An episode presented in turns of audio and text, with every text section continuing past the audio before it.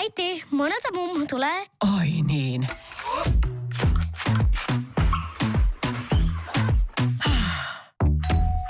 Helpolla puhdasta. Luonnollisesti. Kiilto. Aito koti vetää puoleensa. Tämä on Podplay Podcast.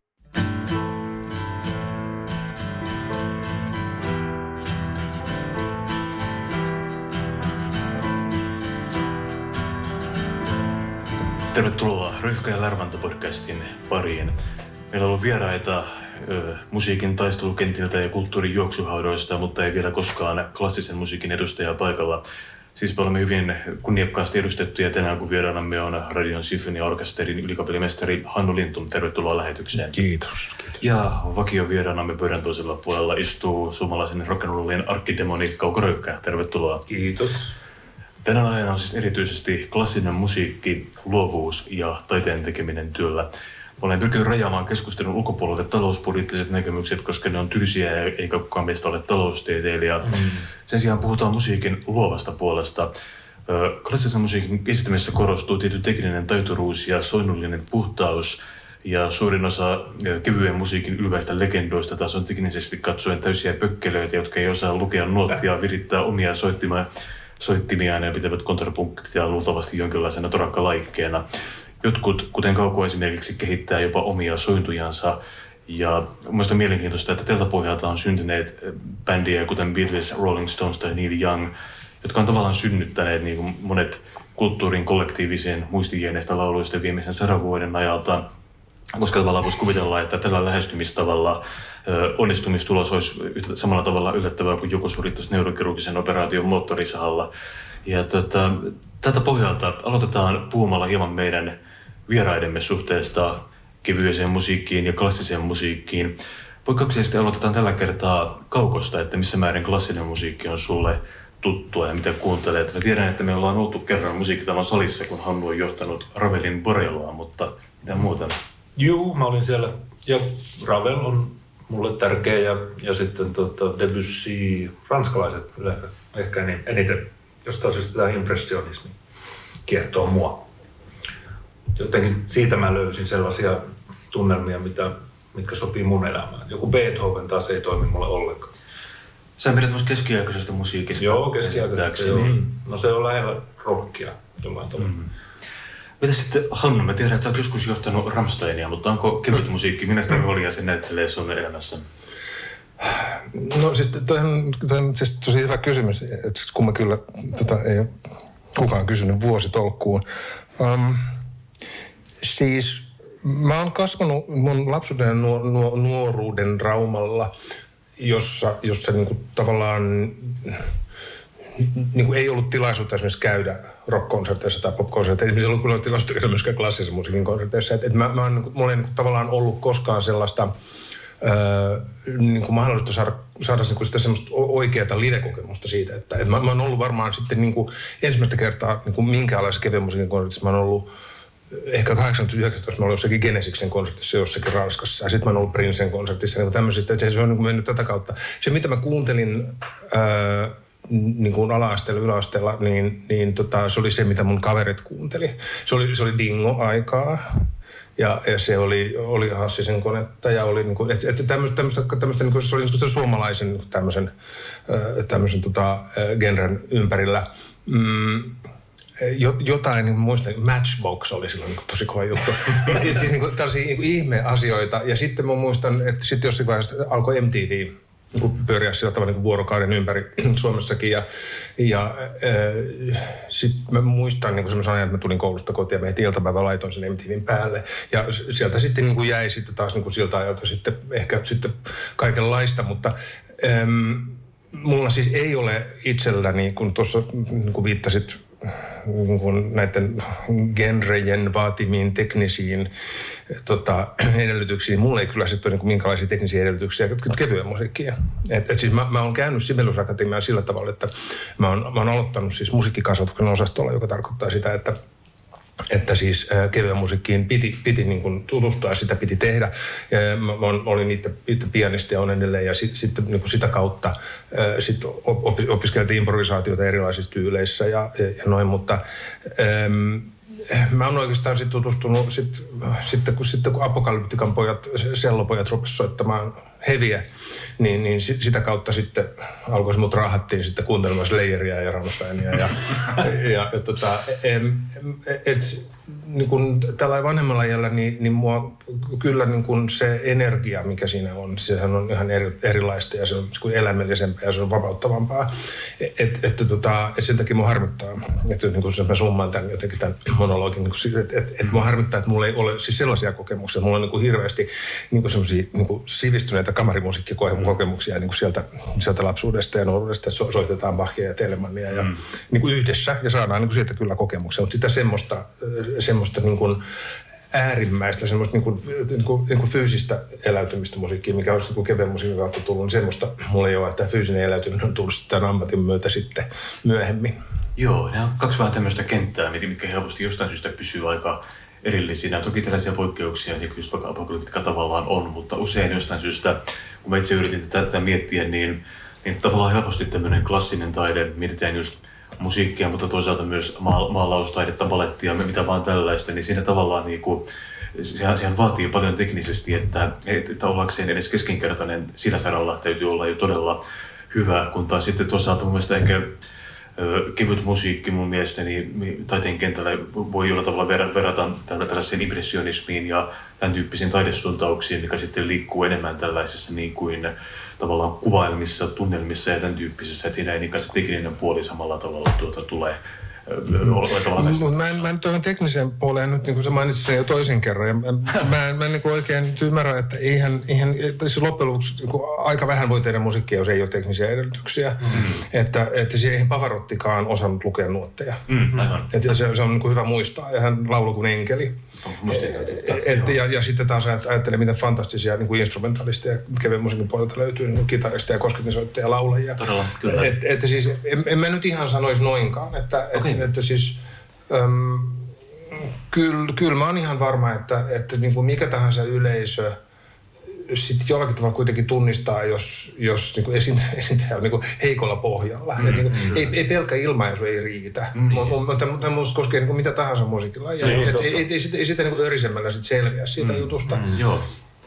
Joo, tuo on totta. Ehkä lähinnä tuo tekninen puoli. Mun, mun kaltaisille rämmäsormilla on tavallaan aina, aina tuntunut, että e- ehkä suottakin nähnyt tällaisen tietynlaisen niin kuin, tota, verhon klassisen musiikin edessä siltä kannalta, että mä olen monia konsertteja niin kuin, tuota, noin, istunut kuuntelemassa musiikkitalon salissa ja miettinyt, että tämä on todella hienoa, mutta tuota, miettinyt aina, mm. että joku siinä niin kuin, se, se on hienoa kuulla, mutta mä tuskin pystyisin itse olemaan osa tätä. Niin, no siis se, se, että, mutta se ympäristö on erilainen. Että, että jos me ollaan vaikka musiikkitalon salissa, jos voi kuulla sen nuppineulan tipahtavan sinne lavalle, niin se tarkoittaa myöskin sitä, että, että yleisö on virittäytynyt aistimaan joka, joka ikisen asian. Että, mm. että, että, että niin kuin puhutaan niin kuin, niin kuin siitä, että mihin se sormi nyt laskeutuu, onko se, onko se, onko se puhdas se ääni, mit, miten se soi, miten, mikä, mikä sen väri on.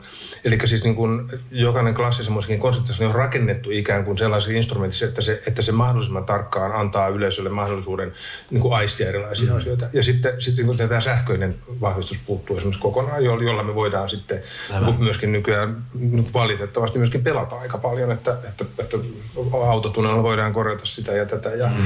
ja asioita voidaan värittää, niin voidaan balansoida. Että se, on se, se on se akustisuus, joka saa ihmiset niin kuin tarkkailemaan niitä yksityiskohtia, jotka sitten niin helposti mielletään semmoisiksi, että, että, että ne on niin kuin teknisiä asioita, mutta, mutta siis niin kuin, ne on, ne on, niin kuin, ne on niin kuin tärkeitä soinnillis, soinnillisia osia sitä mm-hmm. esitystä, niin kuin se, että, että joku, on, joku on teknisesti, eikä, eikä sitä paitsi niin kuin, eihän epäpuhtasta, niin on se, on se sitten niin kuin mikä genre tahansa, niin eihän, eihän, eihän sellaistakaan kestä. Että on, mm. on se falski on falskia, mm.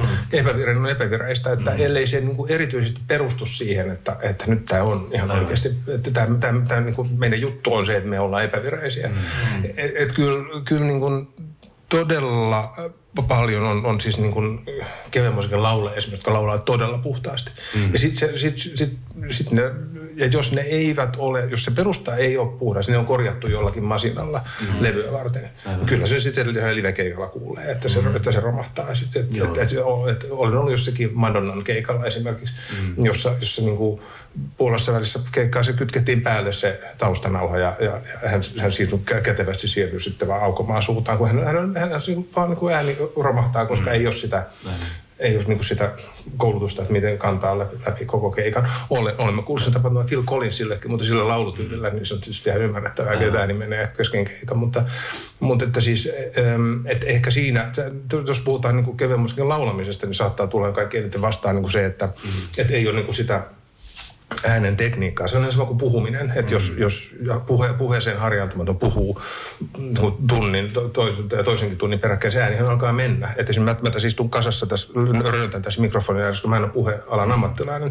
Ja siis mä käytän ääntä niin kuin tosi huonosti. Mm. Et, että siis, tämä on ehkä niin kuin se, mikä on, niin kuin jos tekniikasta puhutaan, niin, niin on, on varmaan, niin kuin jos ajattelee kevin laulajia ja klassisen musiikin laulajia, niin se, se suurin ero. Mutta kyllä mä oon kuullut operalaulajikin menettävän sen äänen sitten kesken esityksen. Että ääni on nimenomaan se kaikkein, niin kuin se, se, kun se ihmisen sielu on niin kuin ääni. Että on se, on se niin kuin genre mikä tahansa.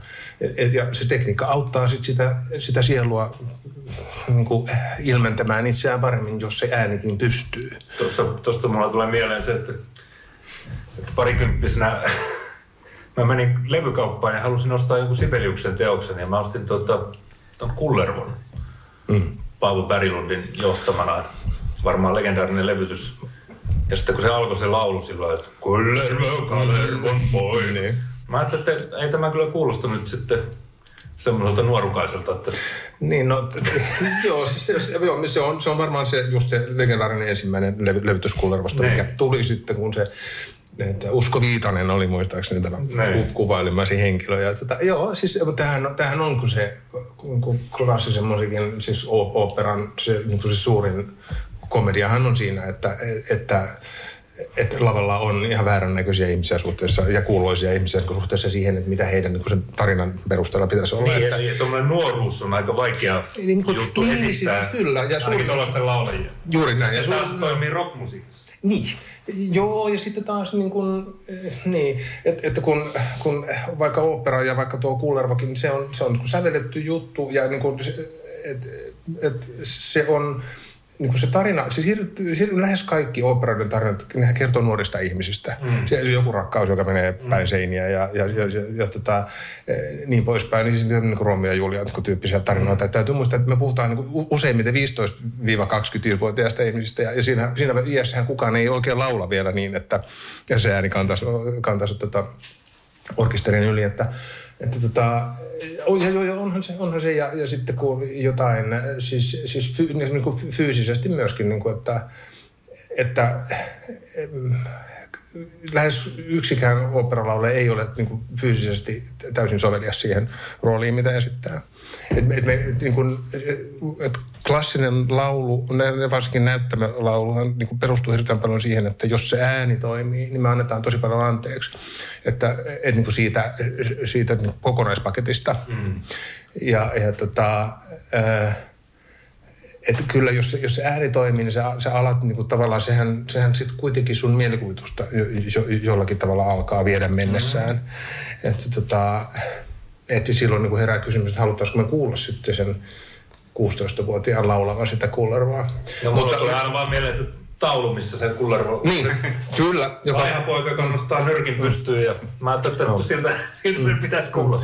Mutta joo, kyllä, ja, mutta me voidaan myös ajatella, että se on että se kerrotaan se tarina. Ne. Että se on kertoja. Mm joka, joka esimerkiksi aloittaa sen niin. kullervo ja kertoo, että, kertoo, että millainen mm. poika oli. Hän ei ole se, mutta hän kertoo. Mm. Ja se täytyy, täytyy niin kuin lähestyä sitten niin kuulijakin varmaan toiset, toiselta kantilta. Toki on myönnettävä, että tämä sama, sama ääni sitten joutuu myöhemmin oikeasti esiintymään kullervona, kun, mm. kun tulee tämä sisaren kanssa käytävä, käytävä vuoropuhelu. Niin, siinä on mm. ja kaikki. Mutta siis tässä on, just, tässä on, tässä on ehkä se ero just, että, että kevyt musiikki perustuu niin kuin siinä mielessä nuoruuteen, että, että kaikki ovat aloittaneet ja se henkilöihin. Mm. Joo. Että se laulun tekijä on siellä ja se esittää tavallaan jotain omaa elämäänsä tai vähän sinne päin menevää. Ja, ja se on niin toinen juttu sitten, kun klassisen musiikin henkilöt on taas koulutettuja esittämään nuotilleen jotkut jutut. Mm.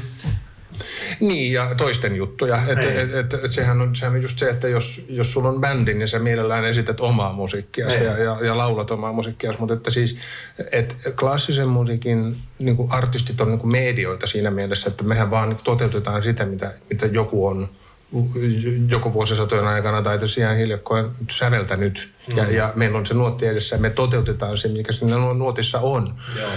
Että tota, ja, ja sen sijaan just niin kuin kevyen puolella, niin, niin jokainen haluaa toteuttaa itsensä niin kuin kokonaisvaltaisesti, että paitsi on tämä mun esitys, niin tämä on myöskin tämä mun biisi. Mm. Mulla tuli semmoinen hassu juttu mieleen. Seppo Heikinheimo, Niin. tämä kriitikko, kirjoitti tämmöisen kirjan vähän ennen itsemurhaansa, tämä Mätämunan muistelmat. Ja mä huomasin, että siinä oli tällaisia, se ihaili klassisessa musiikissa esiintyvää tämmöistä yli-ihmismeininkiä. Mm. Että joku venäläinen kapellimestari tulee vierailulle Savonlinnaan ja herää aamulla ja tulee sieltä niinkö Niin herrat on just ihan väärässä paikassa ja väärässä kaupungissa. päällä ja Mm. sikari suussa mm. menee pianon ääreen ja soittaa ulkomuistista jonkun, Niin. jonkun tuolta Musorskin Niin. näyttämä kuvia ja tuolla. Niin. Pystyt sä siihen? Eh, siis, tää- siis tulemaan aamutakissa sikarissa ja soittamaan. Ja soittamaan jonkun En oo- kokonaisen sinfonian. Ei, Joo, ei, se- Ilman. En, mä tuosta, no joo, py- py- pystyn varmaan joo, siis riippuu sinfoniasta. Että, että kyllä, et, pystyt siihen? Joo, pystyn, pystyn. Että, että, niin kun, Sehän on mieletöntä. mutta, mutta että en mä näe, miksi näin pitäisi tehdä. Niin, niin, niin, mutta Niin. niin. kuitenkin, että ihmiselle jää mieleen kokonainen pitkä sävellys. Joo, no siis sehän jää mieleen sen takia, että okei, okei sitten on olemassa poikkeusyksilöitä, jotka, jotka oppii vi- vi- vilkaisulla, on valokuvan muistoja ja on, mm. on niin kuin, niin kuin ihmisiä, joilla on erinomainen muisti, mutta että se, niin kuin täytyy muistaa, että se, se prosessi, kun se laitetaan se, sinne päähän se sinfonia, sehän kestää joskus vuosia. Mm. Ja, ja jos, jos ajatellaan niin jotakin venäläistä kapellimestaria ja Musoskin näyttelykuvia, niin hän on todennäköisesti niin kuin esittänyt sen kappaleen jo niin kuin satoja kertoja.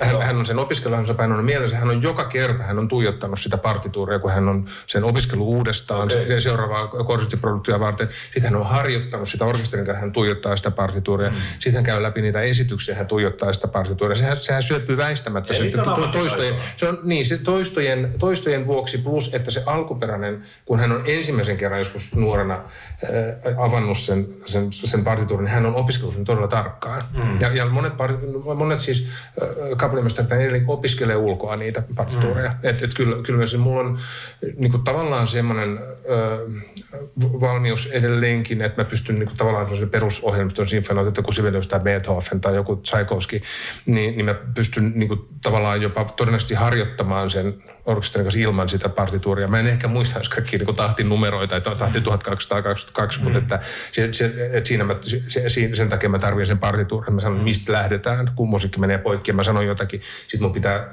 niin kuin katsoa sit partituurista, että mistä tämä jatkuu. Mm. Mutta, mutta tota, pystyn sitten sen jälkeen tekemään esimerkiksi sen esityksen ilman sitä partituuria. Öm, mutta mä en tee sitä, ellei mulla on, niin kuin, ellei, ellei mä tiedä, että mulla on, mulla, mä, mä oon tarpeeksi keskittynyt siihen, että mä pystyn niin kuin mielessäni koko ajan näkemään sen partion. Mä tiedän ihan tarkkaan, mitä se soitetaan. Totta kai mä pystyisin äh, niin kuin jotenkin huitomaan sen siinä läpi, niin kuin kuin esittämään sitä kappaletta. Mm. Sehän on aika helppoa, siis että, että, että niin kuin tavallaan mu- muotoilla sitä musiikkia, mutta se, että mä olisin oikein siinä sisällä, niin, niin kyllä, kyllä siis on niin kuin, jokaisella kapellimestarilla on tusina vähintään sellaista teosta, jotka, jotka on, jotka on niin, niin syvällä päässä, että, että tota, siihen ei tarvita sitä partituuria. Toki sitten jos puhutaan, niin kuin, että joku, soitetaan joku pianolle, se vaatii tietysti, että se pitää osata soittaa pianoa. Ja. Sitähän kaikki kapellimestarit esimerkiksi ei tee. Mm. Että on, on muita, muitakin instrumentalisteja. Joo. Mutta sitä tämmöinen yli-ihmismäisyys, niin äh, tota, tämähän on vähän niin kuin katoamassa, että, että siis ka- kapellimestari kulttihan on niin kuin semmoinen, joka syntyy No siis kun, kun tämä orkesterijohtaminen on ammattina, siis loppujen aika nuori, jos me ajatellaan musiikin historiaa, joka menee kuitenkin satoja, satoja vuosia taaksepäin, niin kapellimestareita on ollut olemassa 150 vuotta niin kuin tässä muodossa, mikä se nyt on. Joo. Et, et sitä ennen niin kapellimestari soitti mukana orkesterissa ja, ja, ja, ja tota, em, ei ollut niin kuin sellaista erillistä ammattia. Se syntyi sitten 1800-luvun puolivälissä ja, ja, ja hirveän nopeasti siitä alkoi syntyä sitten se semmoinen, se, se, kapellimestari alkoi niin kuin nousta siitä joukosta niin kuin semmoisena hahmona, jota yleisö alkoi seurata. Ja, ja jolle ruvettiin ikään kuin säveltämään asioita, että niin kuin kapellimestari tekniikalle. Ja, ja tota, et, ja sitten kun levy, levyteollisuus alkoi niin kuin siitä 50 vuoden päästä, mm. niin ensin tietysti levytettiin suuria laulajia, niin kuin Jilliä ja, ja, ja niin kuin tämmöistä. Ähm, mutta heti sen jälkeen tuli kapellimestarit ja sitten levyteollisuus nosti kapellimestarit. Ne, sitten ne lyötiin ne kapellimestarit naamat niihin levyn kansiin, mm. vaikka, vaikka siellä oli niin kuin sata muutakin esittäjää sillä levyllä.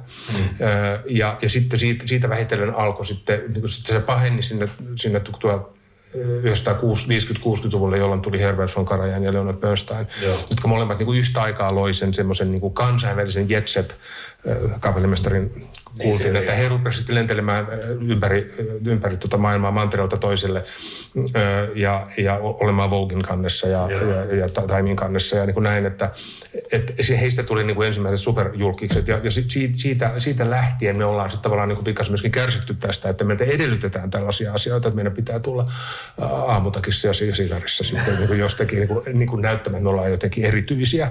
Ja, ja nyt me onneksi niin eletään semmoista aikaa, että että, että niin kuin ikään kuin siitä kapellimestarikultista ollaan pääsemässä eroon. Että, että, niin kuin, että ehkä, ehkä me pidetään nykyään sitten lopussa aika käytännöllisinä ihmisinä, että, että me ollaan niin kuin niitä, jotka, jotka saa siitä, siitä sotkusta, siitä kun sinne tulee sata ihmistä sinne harjoitukseen, että jonkun tästä pitää niin kuin jotain tässä kahdessa päivässä saada. Mm. Ja se on se kapellimestari, joka sitten niin kuin luo siitä, jokainen muusikko tarjoaa sulle jotakin. Ja sitten niin kuin siitä, mitä sulle tarjotaan, sun pitää niin, niin kuin parissa kolmessa päivässä luoda sellainen kokonaisuus, jota, jota se musiikarvostelija sitten luulee tulkinnaksi. Ja se on jotenkin mun tulkinta. Ei se ole mun tulkinta, vaan niin se on se, mitä mä olen muilta kuullut ja sitten sitonut semmoiseksi paketiksi, jossa on jotain järkeä. Et, et, et tämmöisiä me ehkä nykyään ollaan, että kun, että kun sä sanoit, että Heikinheimo oli, oli ihailut tällaista yli, yli-ihmiskulttia, niin moni munkin on ihailu. Mutta mut mä sanoisin, että nykyään, nykyään niin kuin, meihin suhtaudutaan aika normaalisti, mutta se, se ehkä, ehkäpä niin se ainoa ero on siinä, että, että, että äh, niin kuin, niin kuin tuollaisen orkesterimuusikkoon on niin kuin se, että me ollaan yleisön kannalta niin kuin hahmotettavia. Mm. Että, että, että se ihminen, joka tulee sinne konserttiin, sehän niin kuin ikään kuin kokee sen konsertin ihan usein sen kapellimestarin kautta, eli se sulje silmiään. Ja, ja tota, sitten me ollaan niitä, jotka suunnittelee niitä ohjelmia ja, ja, ja se niin kuin, äm, on tavallaan kasvot sille, että, että, että, että klassinen musiikki jollakin tavalla niin kuin pysyy suuren yleisön niin kuin ymmärrettävissä olevana asiana. Mitä mieltä sä oot sitten niin nykymusiikista tai niin sanotusti tämmöistä 12 sävellä. Niin, tai sitten ihan semmoista, semmoisesta niin kuin piikkilanka modernismista. No Ei. siis mä tykkään, siitä, tyk, mä tykkään siitä, koska se, ei se oikeastaan ole tykkäämiskysymys, koska se on, se on vähän sillä lailla, että se on vähän niin kuin meidän ajan kuva. Hmm. Et, et, että siis et, et barokkimusiikki, että, että, että niin kuin Bach sävelsi barokkimusiikkia, hmm. niin kuin siellä, siellä niin kuin 1700-luvun alussa ja sitten Mozart sävelsi sitä, sitä semmoista, semmoista klassismia siellä, siellä niin 1700-luvun lopussa ja niin edespäin, niin edespäin. Niin nehän on kaikki oman aikansa kuvia. Mm. Niin, niin, niin, kyllä tämä niin kuin, niin kuin se, mitä 1900-luvulla on tapahtunut, on, on, niin kuin, se on vaan se, että ei ole enää yhtä tyylilajia. Onko siellä hittejä? Mm, mä sanoisin, että esimerkiksi joku semmoinen Stravinsky, joka... No Stravinsky? Niin, et, et, niin joka, se, joka, joka kun mainitsit 12 järjestelmää, niin hän, päätyi säveltämään 12 järjestelmää niin. 60-luvulla. Niin, mutta Mä... Niin, niin, niin, niin mutta... Kevätuurit ja muut, nehän on ihan... No ne on, joo, mutta, mutta että siis, että hänkin ollen niin kuin yksi varmaan 1900-luvun niin suurimpia musiikillisia hahmoja ihan minkä genren mittapuulla tahansa ja, niin koko musiikin mittapuulla, niin hänkin sitten päätyy kuitenkin säveltämään sitä, mm. sitä modernia. Että vaikka hän aloitti rom, venneläisenä romantikkona 1800-luvun lopussa, mm. niin 1960 hän säveltää TV-operan ja hän säveltää niin kuin John F. Kennedyn muistolle ja hän säveltää niin kuin todellakin siis niin kuin lähes atonaalista musiikkia. No, että, että, että, että, siis tavallaan niin kuin musta se on osa sitä musiikin kehityskulkua, että että, se, se menee siihen suuntaan. Ei se, eihän se Jari suosittua välttämättä olisi, mä ajattelen niin sitä suurta yleisöä, mutta kyllä mä oon aina ajatellut niin sillä tavalla, että se on niin kiinnostava tapa saada selville, että mitä tässä meidän ajassa oikein tapahtuu. Mm. Että et se, et, et se, mikä soi, ja mitä elävä säveltäjä on tehnyt, joka, joka on niinku jotenkin, jonka kanssa mä teen töitä, niin se kertoo mulle niin kuin lisää taas siitä, että missä mä elän. Sitä paitsi musta on kauhean mielenkiintoista tehdä säveltäjän kanssa töitä, siis elävän säveltäjän kanssa töitä. Mm. Että et, niin kuin se, että miten, miten säveltäjä niin kuin ajattelee. Että mä oon aina ajatellut sillä että jos mä ymmärrän, että miten niin kuin elävä säveltäjä, vaikka se säveltäisi kuinka modernia ja, ja kuinka sietämättömän niin kuin e-, epäselvää ja meluisaa musiikkia, niin kun mä ymmärrän, miten hän säveltää, niin mä ehkä ymmärrän vähän paremmin, miten Mozart on säveltänyt. Että siis, sävel, mä olen sitä mieltä, että sävel, säveltäminen ei ole sillä kauheasti muuttunut, vaikka tyylilajit on muuttunut. Että et se ihminen, joka luo, niin se ajattelee aika paljon samalla tavalla asioita. Mä luulen, että tämä koskee niin kuin ihan kaikkia taidelajeja. Niin. Tähän kohtaan itse asiassa voisin esittää kysymyksen teemalla luovuus, että miten te koette sen? Onko se joku semmoinen asia, jonka kanssa synnytään vai onko luovuus asia, jota pystyy opettamaan tai opettelemaan? Tässä pieni pohdin. No mähän olen yrittänyt vetää noita biisin kirjoituskursseja aina välillä ihmisille, mutta on siinä välillä semmoinen olo, että kannettu vesi ei kaivossa pysy, että se on niin kuin, tuota, jokaisen pitää itse löytää se oma luovuutensa ja oma äänen, äänensä. Mutta tuota, musta on kiva tehdä kuitenkin ihmisten kanssa töitä ja kun jotkut yrittää tosissaan jotain tollasta, niin se on aina jännää. Mitäs sä sanot? Niin, no siis tota, onhan se mahdollista, että ihminen on luova ja hän niin kuin voi opetuksen kautta sit jonkunlaisen rohkaisun kautta saavuttaa niitä välineitä, joilla hän pystyy sitä luovuuttaan mm. sitten. Et, et onhan, onhan sekin niin kuin mahdollista, että mm, esimerkiksi musiikissa on tapahtunut niin tosi usein niin, että joku on aloittanut instrumentalistina ja sitten yhtäkkiä huomattu, kun hän, hänestä tulee, hän lähenee 30, että hitto vielä, sulla on hyvä ääni. Mm. Että hän, on, hän on ollut niin kuin lahjakas jossakin, mistä, mistä hän ei tiennyt. Sitten yhtäkkiä hänestä tulee maailman kuulu bassobaritoni, niin kuin kävi, kävi, kävi Juha Uusitalolle, joka oli fantastinen huilisti. Joo. Ja sitten hänestä tuli yhtäkkiä tota, niin kuin yksi halutoimpia niin kuin miesääniä maailmassa. Että, että tämäkin, tämäkin vaan sen takia, että joku opetti ja, ja ne otti sen hänestä eroon. Mä niin kuin irti, että nämä niin kuin ajattelen luovuuden kanssakin, että että se ei välttämättä niin kuin manifestoidu ihmisiä. Ei se tule automaattisesti, jos ei sulla ole niin kuin teknisiä taitoja, kun sitä, sitä niin kuin saada ulos. Mutta silti olen kyllä sitä mieltä, että jos sulla sitä ei ole, Mm. Niin kuin siis loppujen niin kuin harvalla on. Mm. Siis siinä mielessä, kun me puhutaan niin kuin taiteen luomisesta, mm. niin, niin tota, ei sille sitten mitään voi. Mm. Ja onhan, onhan maailman väärällä sellaista taidetta, joka on ilmiselvästi niin luotu niin, että ei ole ollut luovuutta. Et siis, et niin, teknisesti pystytään toteuttamaan mm. kaikesta. Multa kysytään hirveän usein, sävelläänkö mä. Mm. Ja, ja, ja, mä, ja mä sanon, että joo, mä pystyisin säveltämään kyllä. Et kun mm. mä, mä mä oon tavallaan opiskellut sävellystä, että kuuluuhan se meillä niin opintoihin tuossa Sibeliusakatemiassa ja, ja kontrapunktia ja soinnutusta ja mitä lienee harmonia oppia. Ja, ja sitten niin, niin tässä nyt urani aikana lukenut aika monta partituuria. Että kyllä mä tiedän, miten niitä rakennetaan ja miten soittimme, miten niin orkestroidaan, miten soittimme yhdistetään toisiinsa ja miten, miten se toimii niin kuin horisontaalisesti, miten se toimii vertikaalisesti. Kyllä mä pystyisin ihan uskottavan sävellyksen tekemään. Mm. Mutta kun ei, ei, ei mulla mitään tarvetta tehdä semmoista. Mulla ei to, todellakaan ole niin semmoista luovuutta, että, että, että siinä, siinä tekeleessä, jonka mä saisin niin kuin, näin teknisine taitoinen niin aikaiseksi, siinä on jotakin semmoista, mitä ihmiset haluaisi kuulla. Että et kyllähän, kyllähän se sitten niin ihmisten ja yleisön ja katsojien ja mikä tahansa niin taiteilijaista riippuen, niin, niin sitten on kiinni, että, että muodostuuko jostakin taideteoksesta esimerkiksi niin arvostettu vai ei. Kyllä ihmiset haistaa sen, että onko siinä luovuutta taustalla vai ei. Et, et, niin kuin lähtökohtaisesti, vaikka aloitinkin siitä, että sä pystyt rohkaisemaan luovuutta, niin, niin lähtisin kuitenkin siitä, että sitä ei sitten todellakaan, niin kuin sanoit, että kannattu ei pysy siellä kaivossa. Että, että jos, jos niin kuin tarvitaan, musta, niin kuin tarvitaan niin kuin tahtoa ja sitten niin kuin visiota et, ja, ja niin kuin halua sanoa jotakin. Mm. Ja sitten sen jälkeen vasta tulee niin kuin se taito sanoa sitä. Mutta, mutta siis tota, eh, ja orkesterin johtamisen kannalta niin kohdalla ihan sama juttu, että, että, että, että me, me, kun me valitaan noita ihmisiä tuonne kapellimestariluokalle, niin tärkeintähän ei ole se, mitä ne osaa siinä vaiheessa, vaan tärkeintä on nähdä, että onko siellä tahto – ja onko siellä niin kuin se, että ihmiset, niin kuin semmoinen karisma, että ihmiset haluaa seurata sua. Niin, tahto. Niin, se on, mm. se on, monesti... se on tavallaan se luovuus, luovuus on niin kuin vähän siitäkin kiinni. Mm.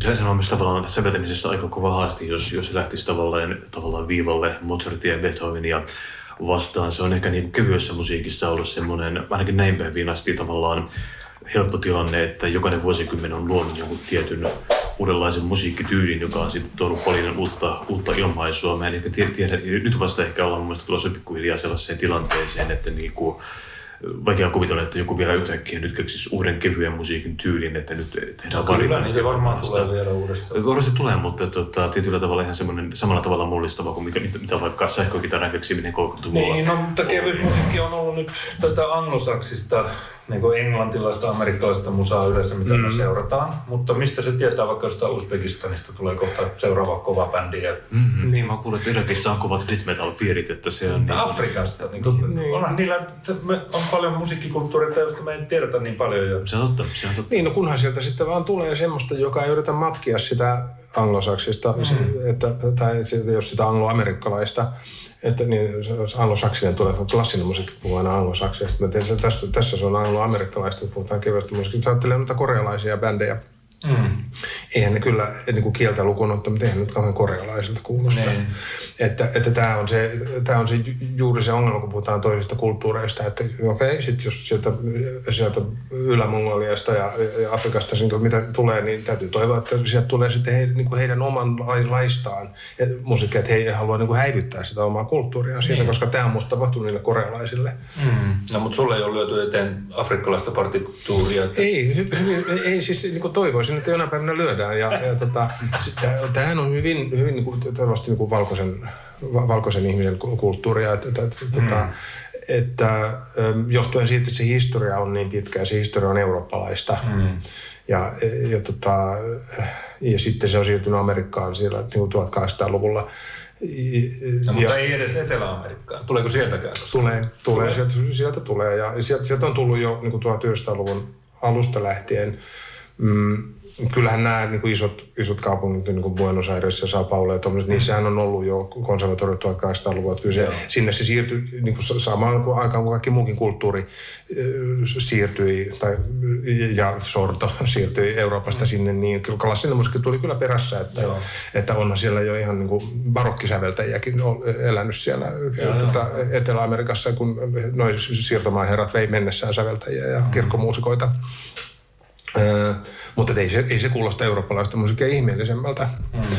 Että, tota, mutta afrikkalaista partituuria en nyt muista nähneeni. Ja, ja mä oon ihan varma, että jos näkisin, niin, niin en erottaisi, että se on Afrikasta. Mm. Ja, mutta sitten on joitakin aasialaisia, on, on että, että tota, esimerkiksi japanilaisia ja kiinalaisia säveltäjiä, joissa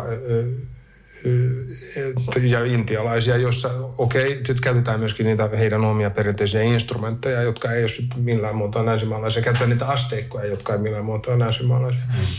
Ö, mutta siis, että et myöskin, se, myöskin se tyyli niin kuin yrittää yhdistää sit sitä semmoista äm, niin kuin yleistä käsitystä modernista musiikista ja sitten sitä heidän omaa kulttuuria. Mutta se on tosi vaikea genre, että se, se kuulostaa helposti päälle liimatulta ja, ja, ja, ja niin kuin ty, ty, niin kuin tavallaan tyh, tyhjän aikaiselta sen takia, että, että jos se koko pointti on vain siinä, että, että se on kahden, kahden kulttuurin suonninen yhdistelmä ilman, että se haluaa taas niin kuin sanoa sisällöllisesti jotakin, niin, mm. niin tota, si, si, siihen, on, siihen on vielä matkaa, mutta että esimerkiksi Japanista on tullut ihan fantastisia sä- säveltäjiä, joilla on ihan, ihan oma ääni, mutta siellä nekin on monet opiskelijat Ranskassa, että kun puhuit just siitä, Joo. siitä, siitä Debussystä ja Ravelista, niin tuossa aikaisemmin, niin sille kulttuurille, sehän on se kulttuuri, joka on myöskin aasialaisia miellyttänyt tässä, niin. tässä euro, eurooppalaisessa musiikissa, klassisessa musiikissa kaikkein eniten. Mm. Sitä matkitaan, sitä soundia.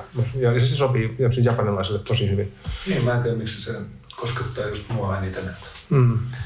Kun miettii Hannu sun uraa, niin sehän on ollut tämmöinen aika päämäärä tietoinen, että sä aloitit pienolla ja seulla yhdeksänvuotiaana näit Leif Serkastamin Savonlinnan oopperajuhlilla, mikäli muistan. Onkin niin 16. Joo. Joo, ja, ja kuitenkaan sun, sun lapsuuden koti ei tainnut olla varsinaisesti erityisen Ei. musiikillinen. Ei, siis tota...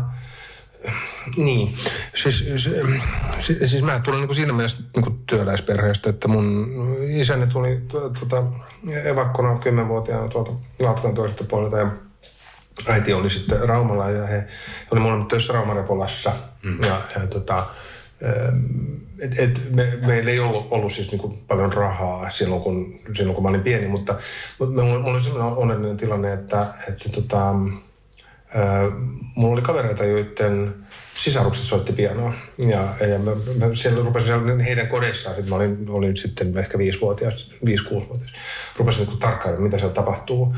Ja, ja sitten jotenkin niin rupesin rupesin salaa opiskelemaan niitä, niitä, niitä, nuotteja, mitä se nimepä ajattelematta. Ja sitten, sitten kävi sillä tavalla, että kun siihen aikaan niin 70-luvun alussa niin oli tällaisia ovelta ovelle kauppiaita, hmm. niin, niin tota, samanaikaisesti kun mun vanhemmilla sitten alkoi olla pikkasen niin enemmän säästöjä, että oli niin kuin maksettu jo kaikki lainat pois ja sitten ruvettiin miettimään, että voisiko tässä niin ostaa vaikka jonkun huonekalun tai taulun tai niin päätettiin ostaa piano tämmöiseltä ovelta ovelle kauppiaalta, semmoinen vanha venäläinen et, Etyde-niminen piano, joka ei varmasti maksanut silloin siis kyllä montaa sataa markkaa. Mm. Ja, ja, ja tota, se oli hirvittävä haiseva, siis se, se, se, se, se ihan kamala ääni, se tumppu, niin kuin se tungettu täyteen villasukkia, se on tosi raskas kosketus, niin kuin ranne meinas katketa, kun se painoi niitä koskettimia.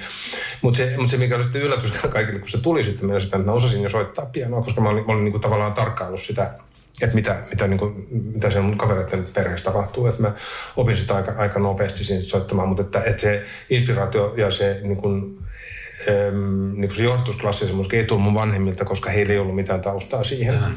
Mutta, mutta se, että he, heillä oli niin kuin tarpeeksi niin kuin sitten hyvä tahto ja älyä niin kuin ostaa se piano. Niin sitä, sitä mä, mulle tänä päivänä käynyt selvä, kun mä en heidän kanssaan voi enää puhua, että mikä, mikä sai heidät niin kuin ostamaan kaikista maailman mööpeleistä juuri pianon. Mm kun he olisivat voineet laittaa sen rahan todennäköisesti aika paljon muuhunkin. Mm.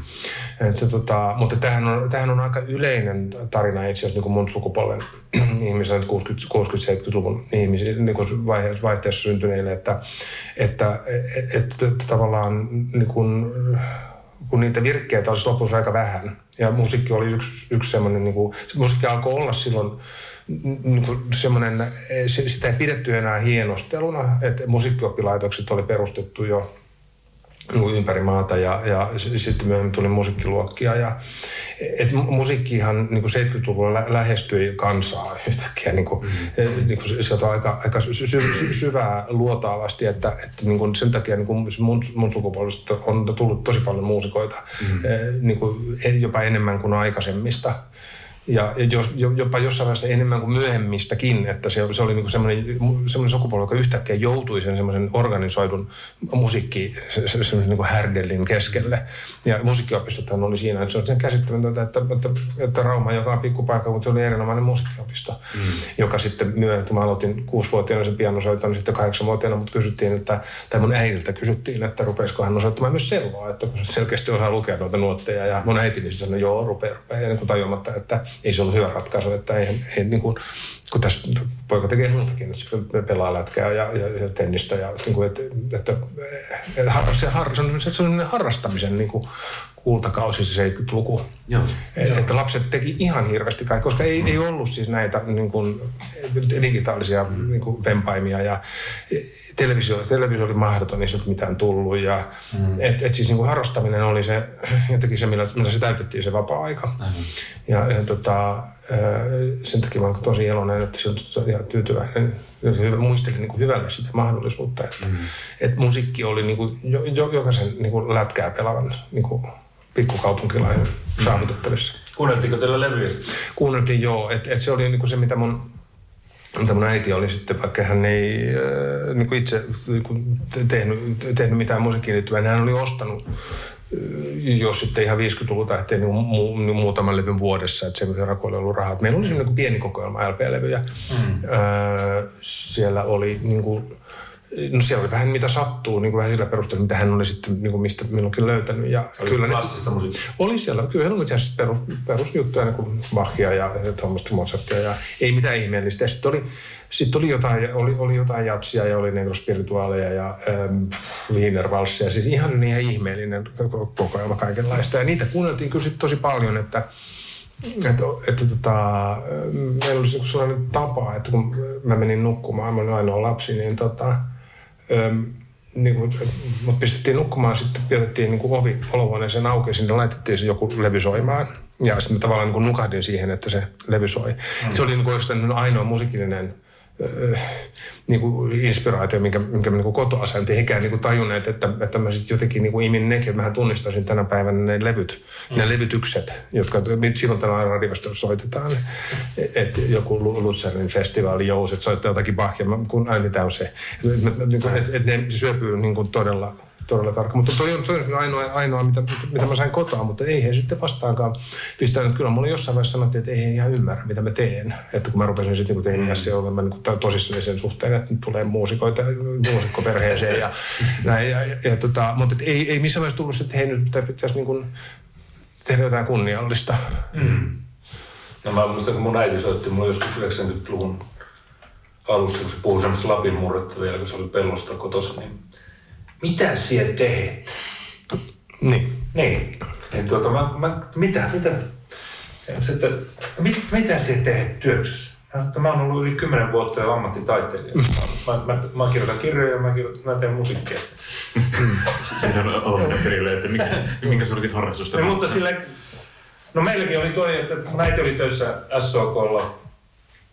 Ja tota, hän oli yksinhuoltaja me elettiin kahdestaan ja hän tilasi sieltä sitten joskus meille levyjä. Ja hän oli tilannut semmoisen levy, missä oli Sibeliuksen toi Finlandia. Mm. Ja ajatteli varmaan, että se on isämaallinen juttu, mutta siinä samalla levyllä itse asiassa pääartisti oli Gustav Holst, joka Planeetat oli siinä ja mä kuuntelin sitä ja no niin.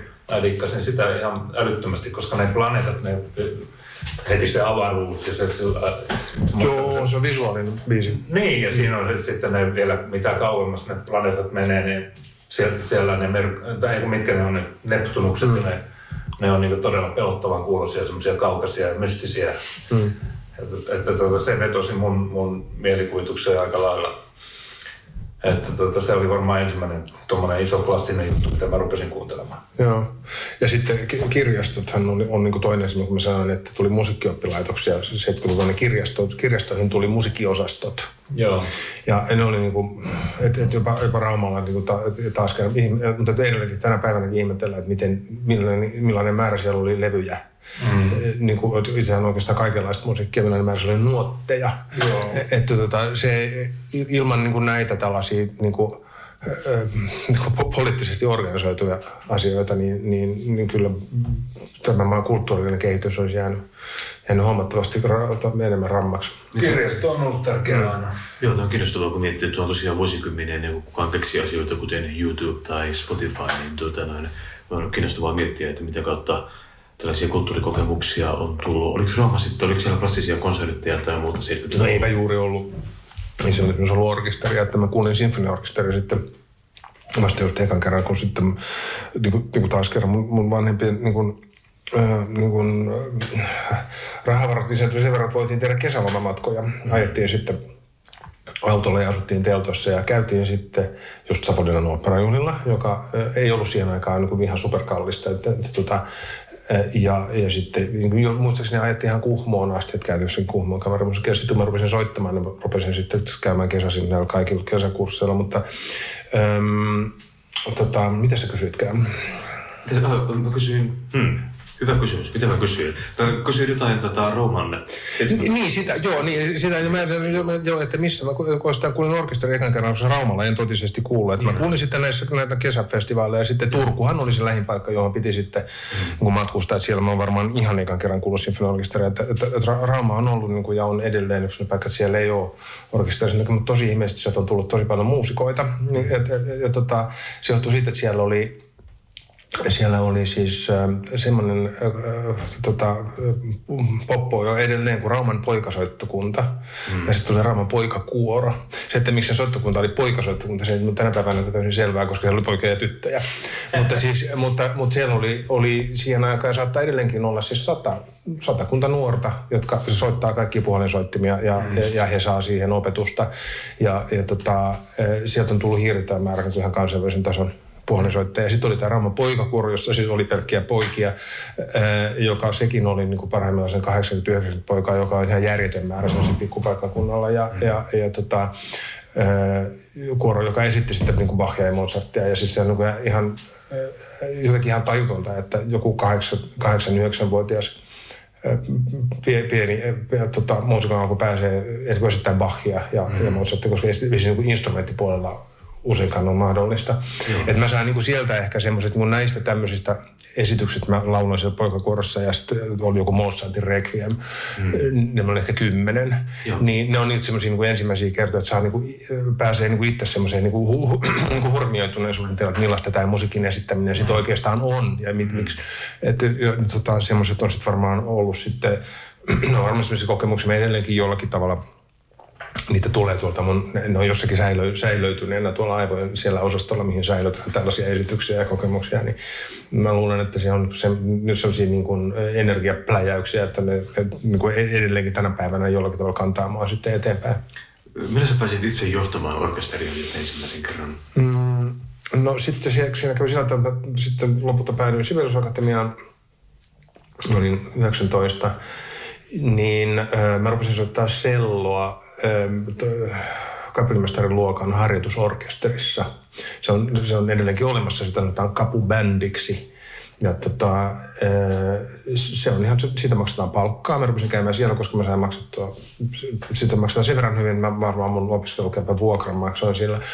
Mutta, mutta, me, mutta siinä, siinä sitten mä tavallaan niin kuin rupesin sitten tarkkailemaan sitä, että miten niitä kapellimestariopiskelijoita ja miten ne niin kuin kehittyy. Ja Jorma Panula opetti jo silloin ja et, tavallaan siinä oli yksi inspiraatio. Ja sitten mä olin tosiaan, niin kuin mulla oli aikaisemmin ollut se kokemus siltä Savonlinnan operayhtiö, mä olin ollut 11 tai 12, mä olin Leif johtava ja silloin mä niin kuin mietin, että että tuossa on nyt jotain niin oikeaa, että tuossa tos, niin kun, ton, ton, kun tuo kaveri tuolla Montussa, niin se tekee jotakin sellaista, jolla on jotain vaikutusta. Mm-hmm. Että et selkeästi niin tämä ei tapahdu ilman häntä.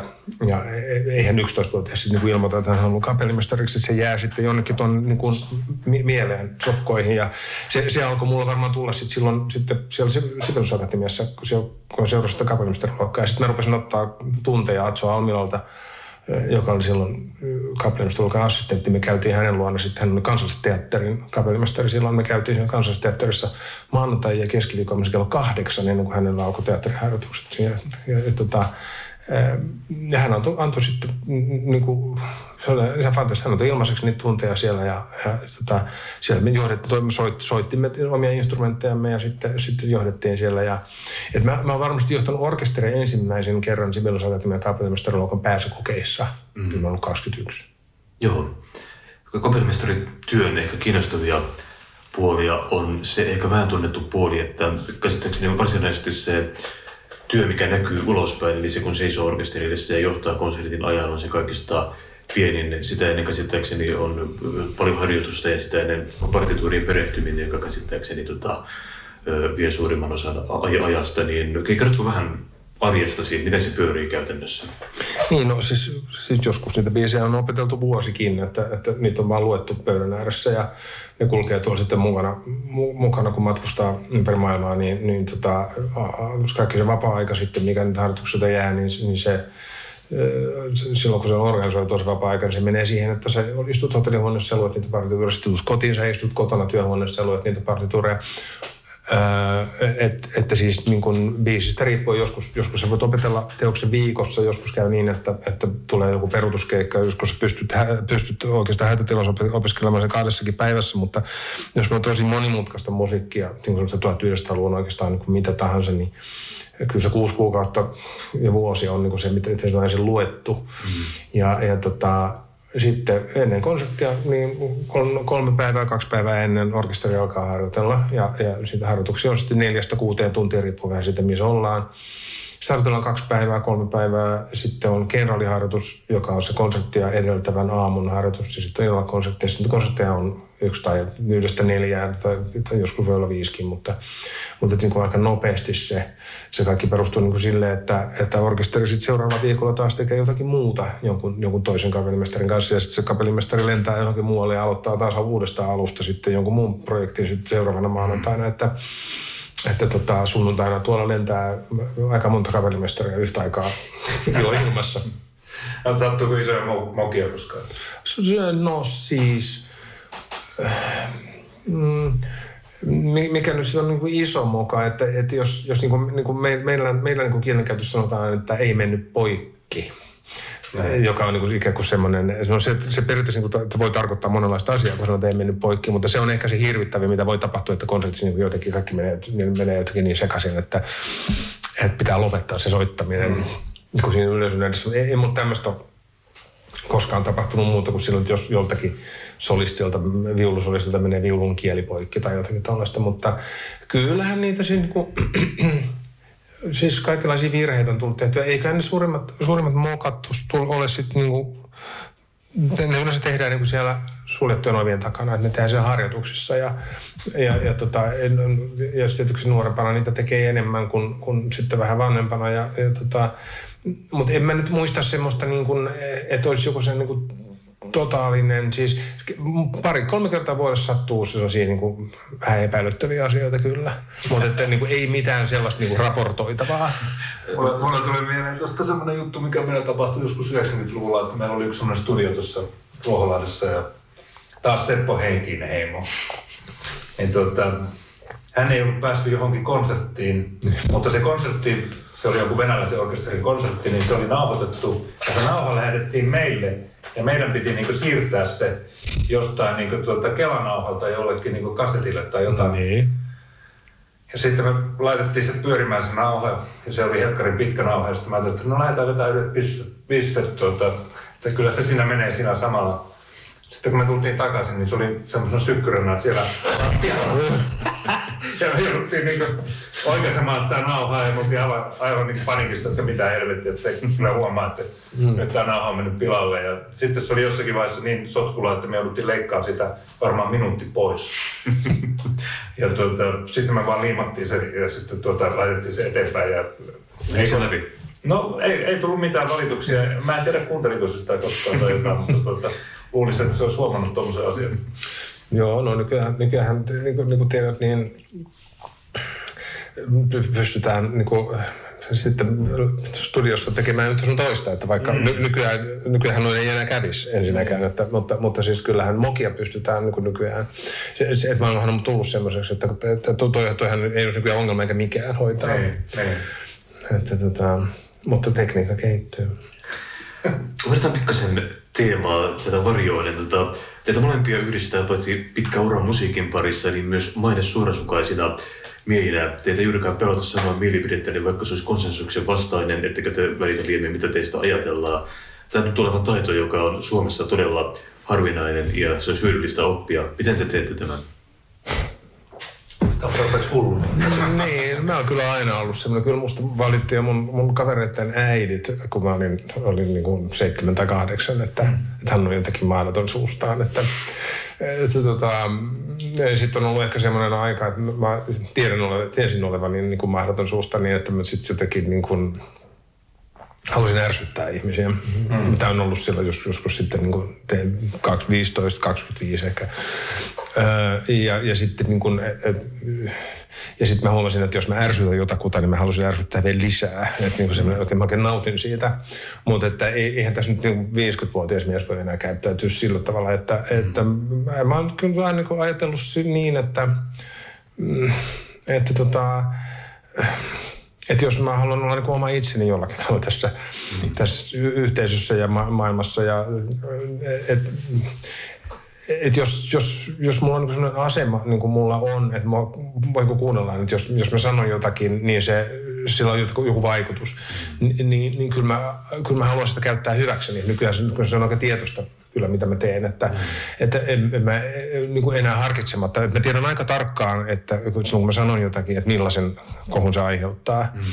Ja, ja tota, tosin, tosin nykyään eletään semmoista aikaa, että nykyään, että nykyään ei voi aina ihan sanoa, että mikä, mikä asia sitten järkyttää ketäkin, kun nykyään kaikki järkyttyy ihan kaikesta. Et, et, niin, siis tämä on se ongelma, että nykyään niin kuin, n, n, n, sitten niin kuin jotenkin närkästytään sitten ihan jokaisesta. Tämä on ollut mullekin, niin kuin, joka olen niin kuin, koko läpi elämäni niin kuin tottunut närkästyttämään törmään ihmisiä, niin mä oon hämmästyttänyt niin tämä, että no, miten nykyään kenet tahansa saa pois tolaltaan ihan, millä tämä ihan normaalilla se mielipiteen sanomisella. No oot sä semmoinen piinaava orkesterijohtaja, että sä piinaat niitä soittajia? No siis, siis tämä on vähän semmoinen, että tämä pitää kysyä joltakulta muulta, mutta siis ei, ei, en mä usko, että mua niin pidetään kauhean helpponakaan. Mm. Tota, että, että, tota, mm, mä olen ollut niin kuin ehkä joskus alle 30 ja siinä niillä tienoin niin hyvinkin itsepäinen. Ja, ja semmoinen, että jos mä en niin kuin heti saa sitä, niin kuin sitä tulosta, minkä ehkä niin kuin viisaampi äh, ihminen olisi niin kuin tajunnut, että ahaa, tämä vaatii ehkä vähän aikaa ennen kuin tämä mm. tulee. Että sanotaan, että tähän menee ehkä kolme vuotta, mm. eikä esimerkiksi kolme tuntia tai kolme minuuttia. Niin, niin tota, mm, niin tämä on ehkä sitten niinku muuttunut. Ja just silloin, kun mä halusin sit heti kaiken, niin mä saatoin olla aika, aika hankala tapaus. Kärsimätön. Niin, kärsimätön ja no, niin kuin nopea ja itsepäinen. Sitten sekä musta niin kuin, oikeastaan, niin kuin jos kysyisi tuolta ympäristössä, on ensimmäinen, että kun se ei anna periksi. Mm. Ja, olisi, ja joskus se periksi antaminen olisi niin kuin hyväkin strategia. Mm. Että, tota, mutta, mutta, mutta se on siis nyt kun tämä niin kun, se, se, on, siihen menee aikaa, että kapellimestari oppii siihen, kun mä äsken sanoin, että sitä harjoitellaan esimerkiksi kolme päivää sitä yhtä juttua. Että, että siis, siis, siis niin maailman parhaatkin orkesterit, ne ei silloin ekassa harjoituksessa, ne ei soita kauhean hyvin. Että et, et, niin se, se, et sä opit niin kuin siihen, että todellakin, että tämä on nyt tämä kuuluisa filharmonika, mikä lienee. Ja, ja siis tota, että tämä kuulostaa täältä, miten se on mahdollista. Että mun pitää heti jotenkin niin laittaa tämä niin, mm. nyt takaisin siihen raamiin, kun mä olin levyltä kuullut, miten nämä soittaa. Mm. Ja, ja itse asiassa se ei toimi niin, vaan se pitää antaa sen kolme päivää niin kuin muhia sen jutun, jotta se orkesteri pääsee niin kuin omalle tasolle se just sen biisin kanssa, mitä ollaan harjoittelemassa. Että niin kuin tällaisten asioiden oppimiseen menee niin kuin nuorelta kapellimestarilta aika paljon aikaa, että että et, et osaa antaa sen kasvaa oikeassa mm. tahdissa sen, sen tota, esityksen. Joo. No, tuo on äärimmäisen mielenkiintoista kyllä asiaa, jota en ole koskaan miettinyt. Mutta joo, tuo ei välttämättä niin kuin tämmöinen suorasukaisuus, itsepäisyys ei välttämättä täysin huonoja puolia.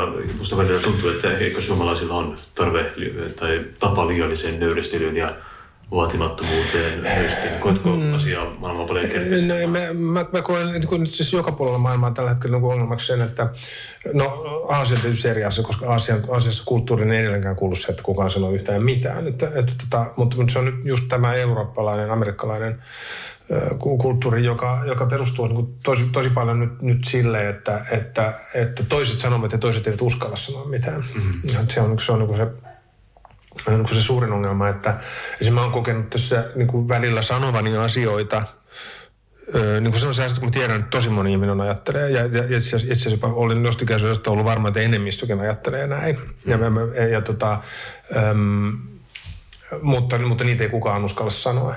Jo, ja, ja sitten no sit mä oon kärsinyt siitä sitten, niin kun, se, sitten sit on tullut niin kun nenille, mutta ei, ei, sillä, ei sillä ole mitään väliä, mutta että siis ähm, ei ihmisen tarvitse olla semmoinen, mutta jonkun, niitä, jonkun ne asiat pitää sanoa, koska muuten, muutenhan tästä maailmasta tulee semmoisia, joka huutaa niin kuin lujiten, niin, niin, tota, äh, niin kuin asiat alkaa sitten pyöriä sen mukaisesti. Mm-hmm. Eikä, eikä, eikä, tota, eikä se mene niin. Ja sitten meidän täytyy muistaa, että, että asiat, niin kuin tästä varmaan puhuttu nyt joka paikassa ja tämä liittyy kaikkiin yhteiskunta-alueisiin, mutta niin kuin asioita ajatellaan hirveän yksioikoisesti.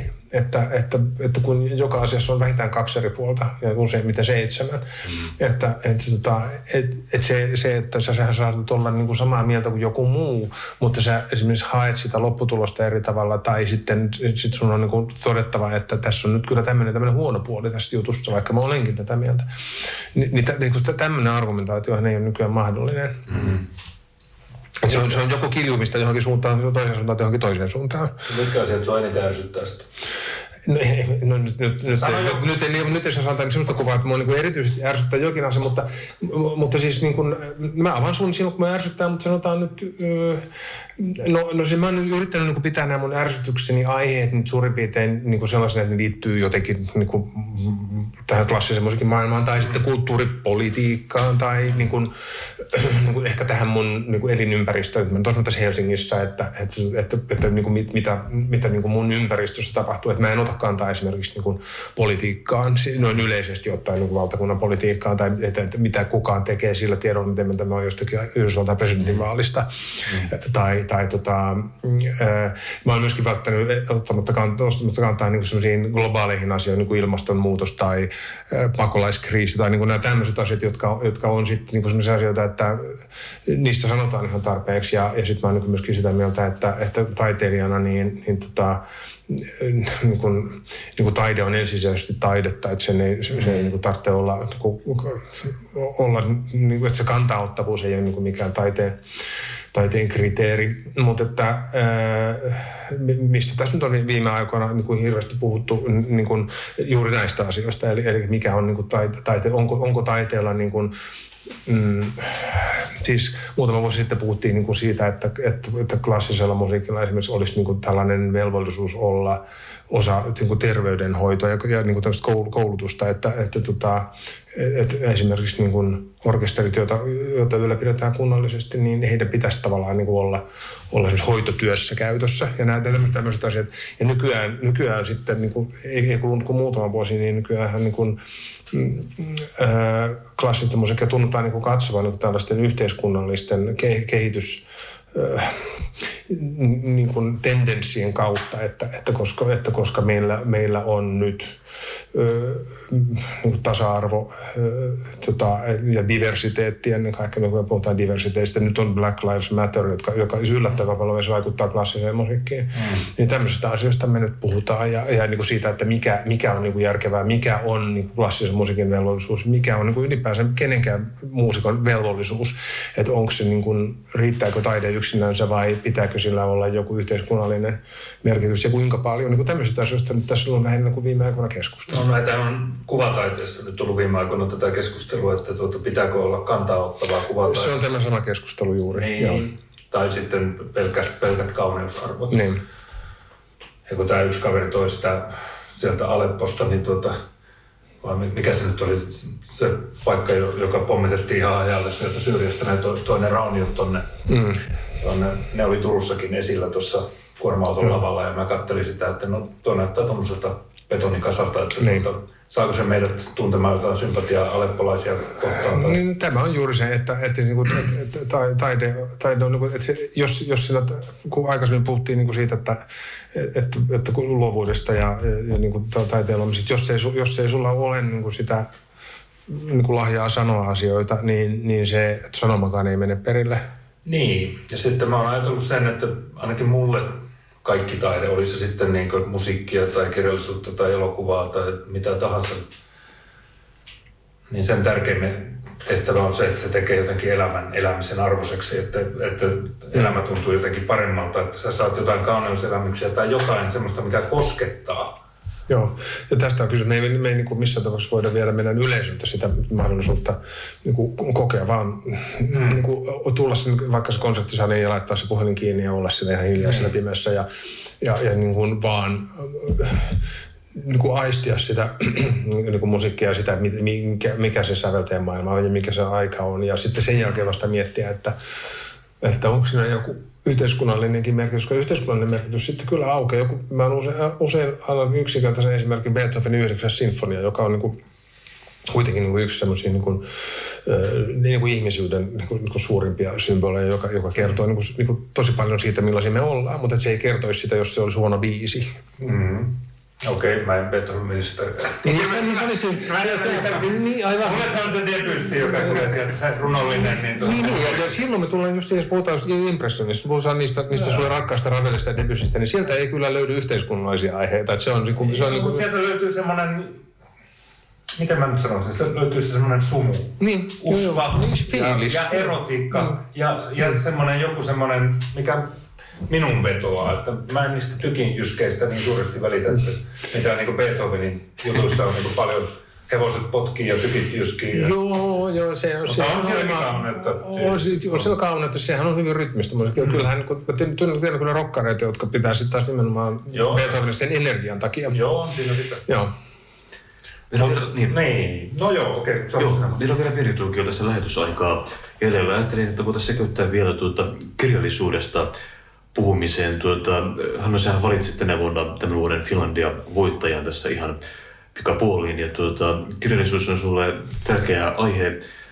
olen nähnyt kirjahyllysi, joka on vaikuttava, mutta mä, hyvin vähän löytyy tietoa ehkä sun kirjallisista mieltymyksistä, niin ajattelin kysyä, että millainen lukija sä olet, mitä sä tykkäät lukea, millaisiin se aiheisiin se painottuu, oletko tieto- vai fiktion ystävä? Mm. Tuota, mä en ole varmaan niin lukijana vähän samanlainen kuin joku sellainen monivuotinen radiosinfonorkesterin kausikorttilainen, että, mm. et, että niin kuin mä, mä niin kuin pidän siis tiet, tietyistä semmoisista niin järkeleistä että, mm. ja historiallisista. Mä pidän Shakespeareista, mä pidän Dostojevskista, niin kuin, että niin kuin tavallaan se usual suspect. Et, mm. et, et, et, niin kuin, et, ja Thomas Mannista ja niin kuin tällaisista. Ja sitten tota, mutta sitten samalla tavalla niin kun, kun se meidän tyypillinen kausikortti, niin musta on myöskin uteliaisuutta sitten. Tähän on hirveän kiva aikaa nyt, kun, kun mua pyydettiin sitten tätä Finlandia-palkintoa valitsemaan, että tuli huhtikuussa, jolloin mä olin keskellä tätä korona niin kun tämmöistä hiljaisuutta, että ei ollut mitään. Että et, mä olin vielä olin viisi kuukautta tekemättä mitään. Ja tota, ja sitten mä rupesin lukemaan niin että suomalaista kirjallisuutta, jota mä en itse asiassa ole kauheasti. Et sanotaan, että se on jännittävää kyllä niin just se, joka on ollut mulla kaikkein heikommissa kantimissa. Että kyllä mä joka kerta lukenut Finlandia voittajan mm. ja, ja jonkun, jonkun ehdokkaankin, mutta, mutta se, että mä olisin niin kuin näin laajasti, mulla olisi ollut aikaa niin kuin tutustua nyt niin kuin, niin kuin tämmöisessä tilanteessa, normityötilanteessa, niin se olisi jäänyt kyllä siihen ehdokas julkistamisen jälkeiseen kolmeen viikkoon. Että mm. nyt mä oon ehkä sitten niin kuin valmistautunut siihen, mutta, mutta niin kuin lähtökohtaisesti siis mä oon niin tällainen niin suurten tarinoiden äh, ihminen kyllä ja sitten niin kuin tavallaan niin kuin muusikkonakin, että kun mä oon niin kuin, niin kuin aika niin kuin suurten tunteittenkin, että, että niin kuin, että et sillä ei oikeastaan niin ajalla eikä tyylisuunnalla ole mitään väliä, että, että, että varmaan niin kuin, ne on just jotakin, jotakin tällaista niin kuin Dostojevskia, jota mä oon lukenut niin kuin ihan, äh, ihan teinistä lähtee, jolloin mä luin myöskin paljon skifiä, ähm, niin kuin ja Stannis Lemmiä ja tuollaista. Ähm, niin kuin heti sen jälkeen, kun nämä kaikki tämmöiset Pekka, Pekka Typöhännät oli luettu. Mistä, mistä Dostojevskista tykkää? Idiootti on mun... Idiootti, joo. Mm-hmm. Et, et siinä oli, siinä oli jotakin semmoista, että se niin kuin, niin kuin hyvissä, hyvissä taideteoksissa on musta aina semmoinen puoli, että, että se kestää niin kuin, kestää niin kuin uudelleen arvioinnin. Mm. Että et jos vaikka lukee idiotin, sanotaan niin kuin kahdeksan tai kymmenen vuoden välein, niin sähän, mm. sähän löydät sieltä eri asioita niin riippuen siitä, että missä. Niin, no Ruhtinas myöskin on mulle niin semmoinen, musta olisi ollut tosi kiva tuntea Ruhtinas myöskin. Mm. Niin kuin mä aina musta olisi ollut tosi kiva tuntea Hamlet. Mm. Kun, että niissä tyypeissä on niin jotakin semmoista, että, mm. että mä niin sama, samaistun niin semmoiseen, semmoiseen maailmaan. Molemmat on vähän pihalla. Ja no, sitten, lukenut joo. Joo, ja sitten, sitten mä oon lukenut, niin kuin, jossain vaiheessa mä luin etelä-amerikkalaisia tosi paljon. Mm. Ja, ja tota... Mitä ähm, Sebald? En ole lukenut. Kannattaa lukea. Joo. Austerlitz. Joo. Ja Hyvä. Joo, se on kyllä tosi hyvä. Joo. Mm. Todella polveilla on kiinnostava. Joo, että et siis tota, et, Tämä on, tämä on ollut niin hyvin tällaista, että olen, siis olen lukenut Proustin, niin olen lukenut, niin kuin, sanotaan, että siis niin hyvin tällaista niin kuin lähtökohtaisesti niin kuin mun, sanon viittaisesti mun kirjahyllyyn, joka on just semmoinen, että, että mä ostan sinne koko ajan kaikenlaista. Ja, ja sitten tota, niin kuin, kyllä, kyllä mä olen sieltä suuren osan lukenut, mutta on tosi paljon lukematta. Ja sehän tässä, tässä maailmassa onkin on niin kuin, niin kuin kummallista, että ei ole ollut sitä aikaa lukea ja nyt sitä on sitten ollut. Mm. Nyt, nyt olisi ollut sitä aikaa niin kuin, äh, täyttää niitä aukkoja just ulkomaisen kirjallisuuden osalta. Nyt se on täytetty sitten tällä, tällä suomalaisella mm. kirjallisuudella. Ja onhan tämä ollut hyvin kiinnostavaa, niin kuin, että, että aika jännittävää, että, että, nyt kun me tehdään tätä, niin me ollaan tässä niin kuin, tätä, tätä podcastia nauhoitetaan tässä, niin nyt, nyt on siis mikä lokakuun loppu. Lokakuun loppu niin, ja, ja, eli viikon kuluttua tästä tulee ne mm-hmm. kuusi kirjaa, jos, jos mm-hmm. niitä nyt on kuusi, jos, jos sitten valitaan, niin kyllä mä oon niin pyrkinyt siihen, että sitten kun ne tulee, ne kuusi, niin mä oon lukenut ne jo. Eli mm-hmm. mä voin sitten niin kuin, tavallaan syventyä sitten siihen, niin, siihen koko asetelmaan sitten mm-hmm. tarkemmin. Tuli kiinnostavaa kyllä tuo, mitä sanoit lukemattomista kirjoista, koska se on varmaan jokaisen kirjaharrastajan tämmöinen kirous, että kirjahylly aina täynnä lukemattomia kirjoja, mutta sitten mä kuulin jonkun tämmöisen vapauttavan ajatuksen siitä, että niitä voi ajatella, ajatella tällaisina niin kuin, ihan kuin matkakortteina, mitä lähettää itselleen menneisyydestä tulevaisuuteen, että joskus ne sitten tuota, voi, voi lukea ja niistä voi no, Mä nautin, nautin kirjahyllystä jo semmoisenakin, että mä pikkupoikana jo katsoin kirjahyllyä ja mä katsoin kirjan otsikoita mm. ja mä mietin, että mistä tuo mahtaa kertoa. Ja, ja tota, Mulla on edelleenkin, mulla on tosiaan varmaan kolme tai neljä kirjahyllyä kotona ja aina välillä mä menen sen kirjahylly eteen ja mä katson niitä kirjoja, joita mä en ole vielä lukenut. Mm-hmm. nyt mä otin yhtenä päivänä semmoisen kirjan, joka oli ollut mun äidin kirjahyllyssä. Mun äiti kuoli 2014 ja mä sain hänen kirjansa. Ja siellä oli sitten Lasko-nimisen kirjailijan Okay. teos viikon kahdeksas päivä. Ja mä ajattelin, että tota mä en ole lukenut. Ja mä luin sen. Okei. Okay. Tämä Laskohan oli ihan merkittävä puolalainen kirjailija, joka tuota, oli juoppo myös ja kuoli 37-vuotiaana ja Okei. aiheutti Roman Polanskin hovisäveltäjän komedan kuoleman, kun se kännipäissä on tyrkännyt jostain alas. Hämmästyttävää. Joo, mutta kyllä, kyllä se- tä- tä- tämä, tämä takia kirjahylly on mun mielestä, kun se, on just, just täys nä- näitä tällaisia tarinoita vielä enemmän kuin levyhylly, että se on sellainen kuin kodin, äh, niin kuin jotenkin, jotenkin henget, henget elävät niin kuin niissä kirjoissa, vaikka niin, Niin, ne ei ole sieltä- lukenutkaan. Sieltä se tyrkyttää Mm. mm. Joo, niin joo. tarinoita, että Joo. ota, ota minut ja lue. Joo.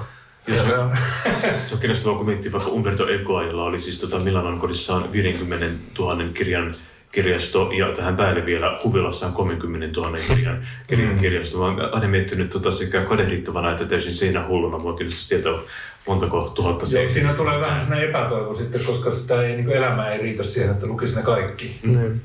Mutta tuota, tietenkin yrittää lukea, kyllä mäkin koko ajan jotain luen. Mutta tuota, välillä tulee semmoinen, että ehkä mä tästä katson mieluummin sen TV-sarjan. No joo, siis sitähän, sitähän tämä on niin tämä, esimerkiksi tämä matkustavan ihmisen elämä on kanssa. Mm. Kyllä mulla on kaikenlaista kirjaa mukana ja just nimenomaan kirjamuodossa, että ei, ei, e-kirjoina, mutta, mutta kyllä se sitten kun se väsymys iskee, niin kyllä, se- kyllä, se, kyllä se Netflixiäkin tulee sitten Niin. selailtua. Että, sama- että, että, sama vika. Sitten kun ei jaksa, jaksa tavallaan enää muuta kuin tuijottaa, Niin. mutta, mutta me, me tuijottaa sitten liikkuvaa kuvaa kuin seinää. Mm. Joo, ja tähän loppuun mua vielä sitten kiinnostaisi suosituksena ja yleisestikin kysyä jotain muutamia sun kautta aikojen kirjoja, mitkä on vaikuttanut suuresti tai mit, mitkä on, kun mietit suurimpia lukukokemuksia elämän varrelta, niin mitä nousee muistoista mieleen? No se idioottihan tässä nyt niin tavallaan mainittiin ja ja, ja tota, että se on, se on niin semmoinen, joka, joka tavallaan niin kuin osaa monella tavalla ulkoasetelmia, joka kerta ihmettelen, mitä siellä oikein on. Mm-hmm. Öm, mutta, mutta sanotaan nyt, että mitä mä nyt sanoisin, E- esimerkiksi juuri ka- kaivan, kun, kun tavallaan kyllästyin suomalaiseen kirjallisuuteen, niin Salman Rushdin uusi tota, uusin romaani, hän on esimerkiksi semmoinen, jo- jossa on niin musta semmoista niin käsittämätöntä ker- kertojan voimaa, kun mä sanoin, että, että mä pidän kertomuksesta. Öm, sitten, sitten on niin kuin se, siis niin kuin amerikkalaisista niin kuin moderneista, jo- joita luen myöskin jonkin verran. Michael Cunningham on niin semmoinen, jota, mitä mä oon aina suositellut ihmisille, että lukekaa ihmeessä. Öm, mu, mutta tota, öm, jotakin tollasta. Joo. Onko sulla minkä verran, puhunut paljon klassikoista, mutta onko sitten nykykirjallisuudesta, no Michael Cunningham totta kai kuuluu mm. tavallaan ei, mutta onko sulla nyky- nykykirjallisuus kuinka läheinen aihe? Seuraatko sä tavallaan kirjamaailman tapahtumia tai mi- minkä verran tartut? No mä seuraan niitä aika vähän, että, että tavallaan... Öm, että mä- mä seuraan että sen verran, kun algoritmit sitä minun niin kuin somekanavilleni mm. työntävät. Ja totta kai mulla on niin kuin kulttuurisivuja siinä, missä niin kuin muutkin kulttuurin kuluttajat lukee, että, öö, että tota,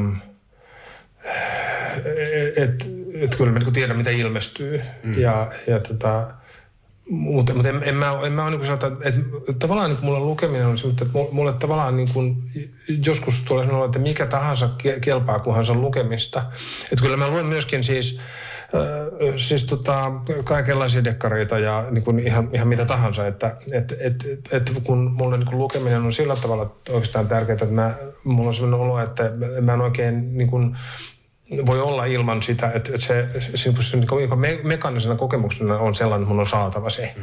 Koska se, se, se tietty keskittyminen, mikä sen lukemisessa on, sen, se on sama, sama keskittymistä kuin on, on silloin, kun mä luen sitä partituuria. Mm. Ja, ja tota, se on ikään kuin myöskin niin kuin sen, sen mekanismin jotakin niin kuin ylläpitämistä. Joo. Sehän on to- tosiaan niin kuin tavallaan hyvän, hyvän kertojan merkki, että tuota noin, hyvä kertoja ja kirja vie mukanaan se riippumatta, mistä se kertoo, onko, onko se joku kevyt, kevytmielinen mm. dekkari vai, vai suuri yhteiskunnallinen tarina, niin siitä huolimatta, mm. jos on kirjoitettu hyvin, se vetää puolensa.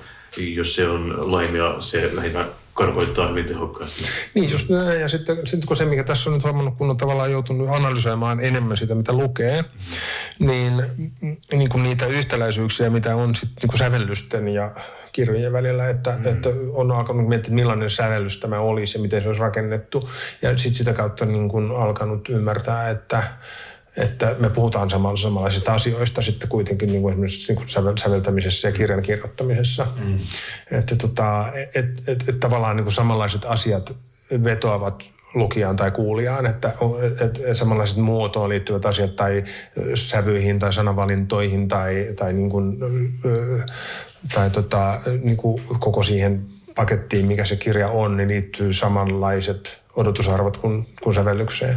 Tämä on oikein hyvä lopettaa. Kiitos paljon vierailusta, Hannu Kiitos. Kaipaako keittiösi remonttia tai pitäisikö auto vaihtaa? Me Resurssbankissa autamme sinua, kun tarvitset rahoitusta. Nyt jo yli 6 miljoonaa pohjoismaista resursasiakasta luottaa meihin. Resurssbank.fi